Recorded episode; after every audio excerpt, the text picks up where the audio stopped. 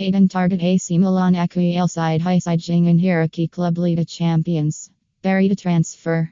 Aden Pemain Bertahan Apoliel side high side Yang center decade Kandengan AC Milan. Membenarkan bahwa Jingen hierarchy club Yang bermain di Liga champions. Sejumlah sumber berbeda belakang ini menyatakan bahwa Rossoneri Tengah mempertimbangkan pilihan untuk merekrut bek partner high side dengan status bebas transfer menjadi raksasa Syria tersebut Tengah menyalurkan rencana untuk menyambut musim bermeski kenyataannya masih ada 8 laga tersisa musim ini dan perburuan posisi 4 besar yang perlu diperjuangkan.